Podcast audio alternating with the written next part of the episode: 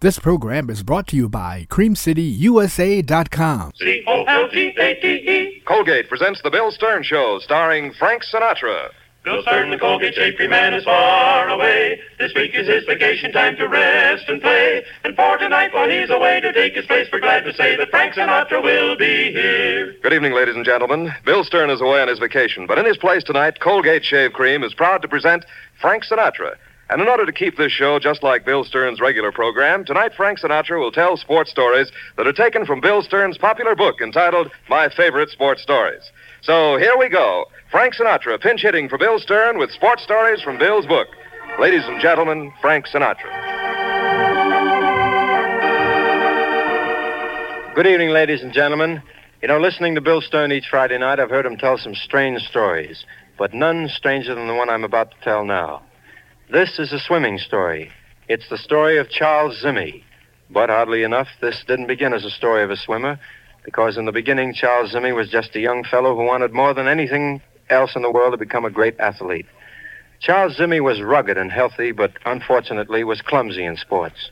He was so clumsy on the baseball diamond that he became the laughing stock of all other youngsters when he tried to play ball. It was the same on the football field and on the basketball court. Charles Zimmy, it seemed, wasn't destined to become a great athlete. And then one day it happened. Charles Zimmy was injured, seriously injured in an accident. For a time, doctors despaired of saving his life, but medical skill won out and Charles Zimmy pulled through. And now more than ever, he vowed he would become a great athlete, even though his friends continued to believe that he just wasn't cut out to make a name for himself in sports. But Charles Zimmy wasn't discouraged. No, sir. He became a swimmer, and surprisingly enough, a very good swimmer. But he wanted to become more than a good swimmer. He wanted to be great, to perform a feat which would forever underline his name among America's sports heroes. One day, the sports pages of America carried the startling story that this unknown swimmer had established an endurance record by swimming 81 hours. A year later, he set a new record at Honolulu by swimming 100 hours. Charles Zimmy now was famous for his swimming feats, but he still yearned to perform one feat which would enshrine his name above all others. It was Zimmy's ambition to swim further than any man alive. To accomplish this, he announced he would attempt to swim the Hudson River from Albany to New York City. His friends tried to dissuade Charles Zimmy from this incredible and fantastic attempt, but Zimmy would not hear of it. And so one morning, while thousands lined the banks of the mighty Hudson, Charles Zimmy entered the water at Albany to begin the long swim down the Hudson to New York City. And to the amazement of the world, Charles Zimmy completed the grueling endurance swim from Albany to New York, a distance of 150 miles. And so this man, who had been a failure at all other sports, became world famous as the greatest long distance swimmer in America. His failure in other sports had only served to spur him on.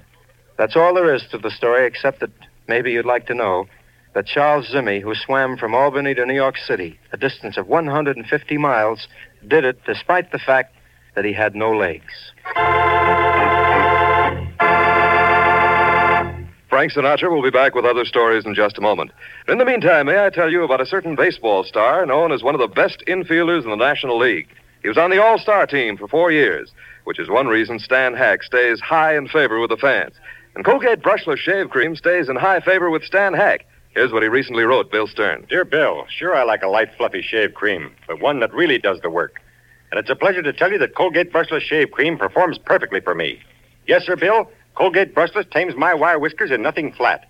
I can give myself a fast, close shave, and it's painless. You've got a life customer in me for Colgate Brushless Shave Cream, signed Stan Hack. Stan Hack is one of the many champs who go all out for Colgate Brushless, the shave cream of champions. This light, fluffy cream is made specially for fellows who have tough whiskers planted in a tender skin. Colgate Brushless Shave Cream is not greasy, not heavy. It's light and right. It keeps your whiskers upright so your razor glides through, doesn't slide over them. And Colgate Brushless stays moist and active, works with your razor, conditions your skin for a smooth, clean shave without a pull or a snag. Also, because it's light and fluffy, not greasy or heavy, Colgate Brushless Shave Cream rinses off in a flash. And if you don't find Colgate Brushless, the shave cream of champions, does all this, send the top of the carton to Bill Stern, care of Colgate, Jersey City, Zone 2, New Jersey, and you'll get double your money back. Ask for Colgate Brushless Shave Cream tonight. It's light and it's right. Now back to Frank Sinatra, who's pinch hitting for Bill Stern. Frank Sinatra.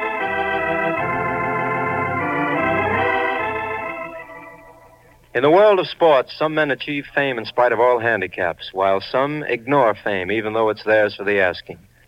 This is a story of baseball heroes who might have been, if if fate had not twisted their lives into strange channels.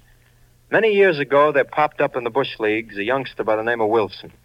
He hooked up with the Junction City team, a Class D club in the old Central Kansas League. As an outfielder, that boy with the contagious grin was an exceptional ball player. He was a hard hitter and he had a powerful throwing arm, and in the outfield he was a flyhawk. And that outfielder named Wilson began to blaze a trail in the Bush Leagues like a Kansas prairie fire. Before he had been many days with the Junction City team, he had become recognized as just about the best outfielder in the league. Outfielder Wilson looked like a player who couldn't miss making the big leagues. But after Wilson had played only 14 games, he went to the manager of the team and told him that he was quitting professional baseball. The manager, manager coaxed and pleaded with the boy to remain in baseball, but young Wilson refused and left the team. In a few weeks, the incident died down, and the ball player named Wilson was completely forgotten. No one again ever heard of that ball player named Wilson. However, if that baseball player from long ago missed out on the baseball glory, he found fame nevertheless. Because in time, he became the most famous general in American history. For all the world knows this baseball hero who might have been, as General Dwight Eisenhower. But there's another strange story of a baseball hero who might have been. Back in 1881, the famed Cincinnati Red Sox found an unknown young pitcher who could throw a ball faster than any man alive. So said the baseball scout who found him in Boston. Well, sir, that Boston Husky youngster was quickly signed up by Cincinnati. However, before that boy pitcher had hurled his first ball in the big league game, he suddenly disappeared. A frantic search was made for him, and finally the baseball scout found him hiding on a farm in Mississippi. Hey, what's the big idea of coming all the way down here to Mississippi? You're supposed to be in Cincinnati ready to pitch. I'm not going to pitch anymore. Are you crazy? You're tossing away a great career. Come on, get packed. I'll take you back with me. I told you I ain't going back. I'm not going to play baseball anymore. I'd rather be a prize fighter. That's right. You heard me. A prize fighter. And that youngster never did go back to baseball. He deserted a career that might have made him one of the most famous ball players of his day. Not that I think he was ever sorry, because as a prize fighter, he earned over a million dollars and became the heavyweight champion of the world, ever to be remembered as the immortal John L. Sullivan. But if one ball player gave up baseball fame to become the most famous general in American history, and another ball player gave up diamond fame to become the heavyweight champion of the world, there is still another strange story of a boy who lived in a small town in the Midwest. More than anything else in the world, that boy wanted to become a baseball player. But he was given little opportunity to play ball, because whenever ball players were chosen for the game, he was always the one to be left out. You see, he had weak eyes, and he was forced to wear thick glasses to be able to see well. However, that boy with the weak eyes refused to give up. So whenever there was a baseball game, he was always around ready to play, and to make him happy and make him feel that he was part of the ball game, his playmates generally made him the umpire. And that boy made a lot of decisions, important decisions to his teammates. Strangely enough, that ball player who might have been is still making mighty important decisions, but on a much larger scale, because he became the President of the United States, Harry S. Truman.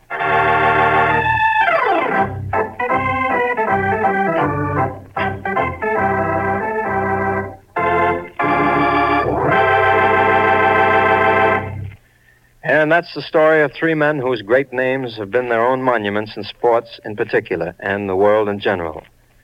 But there have been nameless men who, curiously enough, have left behind them stories that burn in memory. Now I'd like to tell you the story of one such nameless man. He was a Frenchman. His destiny was not to leave behind an imperishable sports story. Rather, he left behind a letter. A letter he wrote before he was about to die.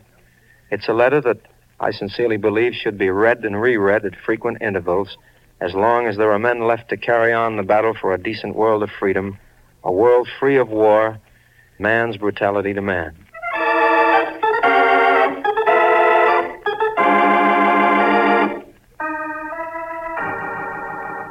This letter I am about to read was found on the body of a dead man in France when the Nazis occupied Paris during the last World War. Undoubtedly, he had a name, but his name doesn't matter. All that matters is the letter found on his lifeless body. It was a letter he wrote to his wife, and it read Dear Marie, This letter may never reach you, for in another hour I will die. It is the will of the Germans who have become masters of our land. I am but one of 18 men to be shot in an hour. My crime was in being a Frenchman, walking the streets of Paris as would a free man, and playing the American game called baseball. Strange that an American game like baseball should be the reason a Frenchman has to die. But this apparently is a strange world we are now living in. This morning I left our home as usual, and you were still asleep. Little did I know that I would never see you again. Before I left, I played with the baby, and then I went to work. The morning passed as other mornings had since the German occupation, but at noon the day was so lovely and the sun was so warm that some of us at the factory decided to spend our noonday meal hour playing that American game called baseball. Perhaps we played no more than 20 minutes when suddenly the Germans came. We were arrested by the Gestapo and taken to the police station for questioning. We offered no resistance, but came peacefully. At the police station, we were treated in the usual Nazi manner by me being brutally beaten. Then they told us that we were hostages and must die in an hour because the night before, a German soldier had been wounded. So in reprisal, 18 of us Frenchmen ought to be shot. There was no trial. We happened to be just 18 young men playing a sports game when arrested as hostages for a crime none of us committed. I wonder what Americans would think if they knew what a price some of us Frenchmen are pay- paying to play the American game of baseball. Marie, my darling, I implore you to keep up your courage. You are the mother of my child. It will now be up to you to see that our baby leads the honest, decent, and free life I would have wished for him. In years to come, when the horror of this war is over, tell him the truth. Not that he may hate, but that someday he may understand. And to my son, who is too little to understand this horror, I ask only that when you grow up, you give your mother the love I would have had I been here to do so. The end is coming now. Ironically enough, they are mocking us even in death. For the gods have told us that we ought to be shot on the very baseball field where we were caught and arrested. We cannot even die decently like men. With my last free breath, I shall utter your name.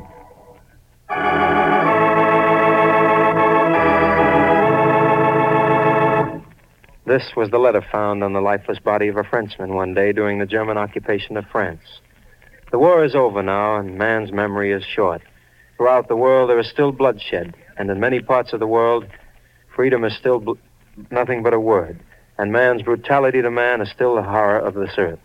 Perhaps that's why I chose the story of a nameless Frenchman who left behind not a great sports story, but just a letter he wrote before he died. A letter to burn in the memory of man and his conquest for freedom and a decent world to live in.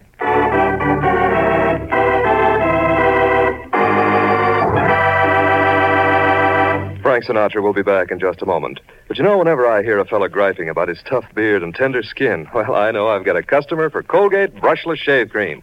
Not greasy, not heavy. Colgate Brushless Shave Cream is light and it's right. You get perfect performance with Colgate Brushless. It holds your whiskers up so your razor glides through, not over them. No snagging or pulling. And Colgate Brushless Shave Cream keeps moist and active clear through your shave. Then Colgate Brushless rinses off your face and razor in a flash. Leaves your face smooth, your skin refreshed, your morning disposition swell. Available in jars or tubes. Ask for Colgate Brushless Shave Cream tonight. Now, once again, Frank Sinatra. Ladies and gentlemen, it was my pleasure tonight to pinch hit for Bill Stern, who's away on his vacation. Hope you're having fun, Bill. And he'll be gone for one more week, and I understand that next Friday night, Johnny Garfield is going to pinch hit for Bill. So may I, on behalf of Colgate Shave Cream, cordially invite you all to tune in next Friday evening, same time, same stations. Good night. Thank you very much, Frank Sinatra, for a wonderful job. Remember, ladies and gentlemen, next week, same time, same stations, the distinguished star of motion pictures, John Garfield, pinch hits for Bill Stern. Bill Stern, the Colgate Shave Cream man, is far away, for this is his vacation time to rest and play. And so next week, while he's away to take his place, we're glad to say we'll bring you Mr. John Garfield. C-O-L-G-A-T-E. Frank Sinatra appeared in this program by arrangement with MGM, producers of Cynthia. This is NBC, the national broadcasting company. Join us again next time for comedy, music, mystery, and drama on CreamCityUSA.com.